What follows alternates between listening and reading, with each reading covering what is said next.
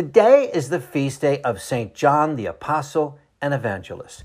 John was the only one of the 12 apostles who did not leave Jesus during his passion, standing faithfully and courageously at the foot of the cross as Jesus made him the guardian of his mother.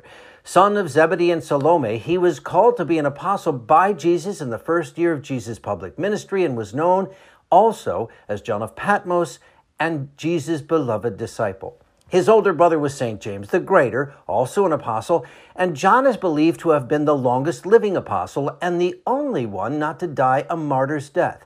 Along with Peter and James, John witnessed the raising of the daughter of Jairus and the agony of Jesus in the garden at Gethsemane.